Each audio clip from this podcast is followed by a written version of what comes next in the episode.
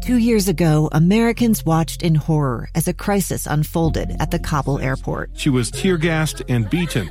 Images of thousands desperate to escape Taliban oppression filled our news feeds. More than 80,000 Afghans made it to America. But the story didn't end there. It was very cold. There was no power, no heat. Who would help our newest neighbors? I'm Andrea Smardon. In Stranger Becomes Neighbor, you'll hear the stories of some remarkable refugees who left their homes and their dreams behind only to start over from zero. Their only possession was three blankets. And you'll meet Americans who stepped up to help them. You want me to come when you deliver your baby. What can one person do in the face of an international disaster decades in the making? That's Stranger Becomes Neighbor. Find us at kslpodcast.com, follow us on Apple Podcasts, or anywhere else you listen. Thank you so much for tuning in. I just got a real sweet text message from my wife. She says, Lee, we rock COVID, and one day we'll look back on this part of our lives with awe and humor. Uh, well, amen. And I hope you feel that same way. Because it's crazy. This COVID stuff is just the worst, right? Uh, and it's the worst for, you know, across the spectrum. You know, it's the worst in that it's taking lives. Doesn't get much worse than that. And it's the worst uh, on the other end of the spectrum in that it is just such a massive headache and inconvenience. Anyway, uh, I'm grateful to my wife. Again, we rock COVID, she texts, and we will one day look back on this part of our lives with awe and humor. I do hope that's the case, and I believe it will be.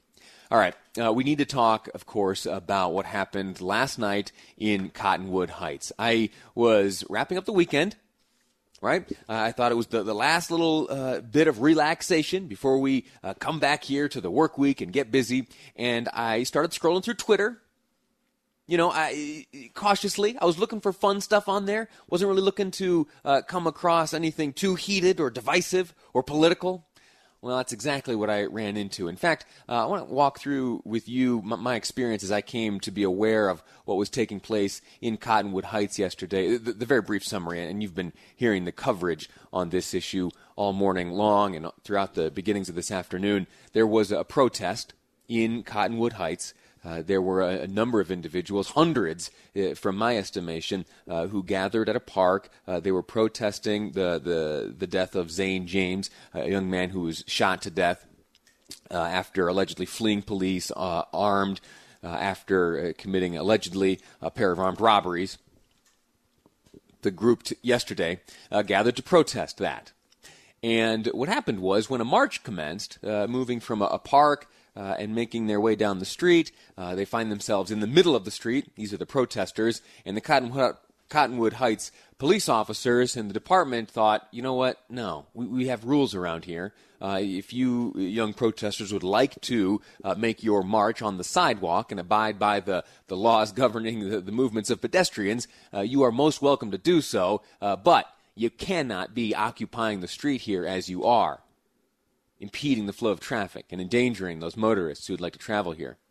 Well, the protester didn't like that, and it got heated from there, and it got physical from there, and about nine folks were uh, were arrested, including uh, the father and brother of this Zane James, and we'll uh, we'll hear later on, possibly from uh, Mr. James, the father, and also uh, his mother's a press conference taking place later on. Uh, KSL News Radio's Paul Nelson is assigned to that story, so we'll likely link up with Paul later and hear what was shared at that press conference uh, a couple hours from now, so you can tune into that certainly. Um, but let's get back to what happened last night. I have to tell you, the, these street disruptions, they must come to an end. We're going to walk through the details here briefly, uh, and I'll share with you just exactly what I mean. Why these street disruptions must come to an end. Because they're unproductive and they're dangerous. And it's all really just a big act of theater. I'll back up those assertions in a moment. The first thing I saw yesterday came from a Cottonwood Heights uh, city councilwoman. She posted a video uh, claiming that she had been shoved and punched and that she was en route to the hospital. Just left Mill Hollow Park. I'm going to seek some medical treatment. I was punched hard in the throat by an officer and shoved so hard down that the accessory in my hair came out. I saw countless people spray gassed, beaten, bloodied. including Zane's father.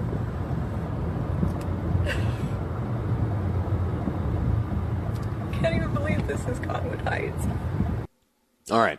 Following that video, uh, you hear, I mentioned KSL News Radio's Paul Nelson. Well, uh, Paul went to the scene yesterday and he spoke with Cottonwood Heights officer Lieutenant Dan Bartlett, who explained uh, from his perspective what happened last night. There was a, uh, a, rally here that they had at the park uh, tonight, which was pretty peaceful and fine up at the pavilion. It was went up there for quite a while, and there was no issues. You know, issues arose when they decided to uh, to march down the road and occupy the road, not letting traffic through.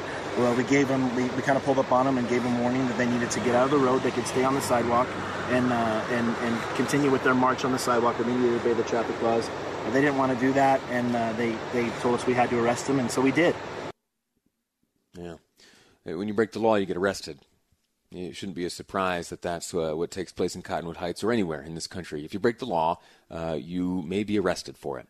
There have been law enforcement agencies around the country that are uh, choosing not to arrest certain lawbreakers or alleged lawbreakers, uh, and that is their prerogative. You know, the chief decides. But if you break the law, regardless of what other police departments do, you can't get upset with a, a police organization that decides uh, to arrest you for breaking the laws of their community. That's what I saw happening last night. The there was an interesting uh, back and forth between uh, that councilwoman I just played you the audio from, who uh, claims to have been punched in the throat and uh, and knocked to the ground so forcefully that her uh, her hairpiece fell out. And well, she and I've learned more of this uh, throughout the day today, uh, has had for some time a bit of a, a dispute with the chief of police there. And uh, Chief Robbie Russo, who, uh, in fact, just this morning was a guest on Dave and Dujanovic's program, both uh, the councilwoman and the police chief, not not appearing together, uh, but on their own. But what did happen last night? There was there was a, a brief encounter between these two individuals on the streets of Cottonwood Heights uh, just last night, and uh, it was the councilwoman who was recording that exchange, uh, and I'll play that brief audio for you here. Hi, hi, Robbie. Get out of the street or you'll be arrested. Get out of the street or I will arrest you. Robbie, it's a First Amendment right Kelly, if the group move, is too big. Move. Hey, who are you telling? What's an 82, buddy? What's an 82? What's an 82? Mr. Russo, it is a First Amendment right. If your group is too big You understand? and I'm on the sidewalk, All right, so, so that's brief. Let me explain. The, the, whole, the whole conflict arose when protesters refused to get out of the street. And uh, it was the councilwoman who approached the chief of police, uh, she doing so on foot in the street. His command to her was, get out of the street or you will be arrested. Getting back to the, uh, the, the discussion you and I had just moments ago that if you break the law, uh, you, you are vulnerable to arrest. All right?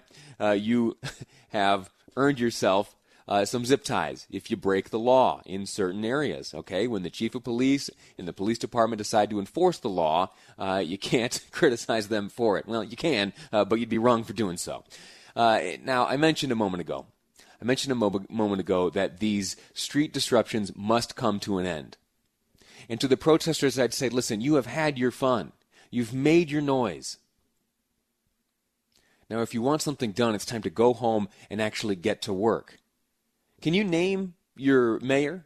Can you name the council members? Do you know your state representatives or senators? Do you know the police chiefs?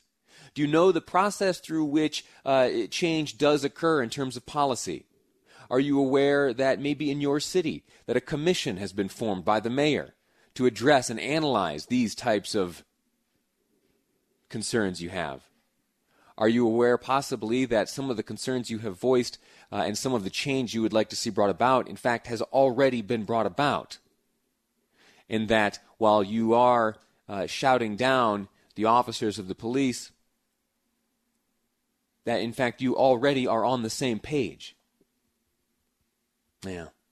I think there's a, a an attitude here where everyone wants to get their internet clicks, they want to get their likes, they want to get the shares Because one of the things I noticed last night watching all the footage of the goings on in Cottonwood Heights is that as these protesters were marching up the street, uh, shouting down police uh, and arguing about uh, whether it is not whether or not it was legal to be on the street, if there was no room on the sidewalk or this and that, uh, I also noticed uh, that almost uh, every one of those protesters had a cell phone in their hand and was recording. You're looking for your 15 minutes, and I understand that but it runs counter to the change that you would like to see brought about. All right? So please go home and get to work. Go home and get to work. Reach out to your officials. Do so politely. Engage them in honest conversation, not theatrics in the street.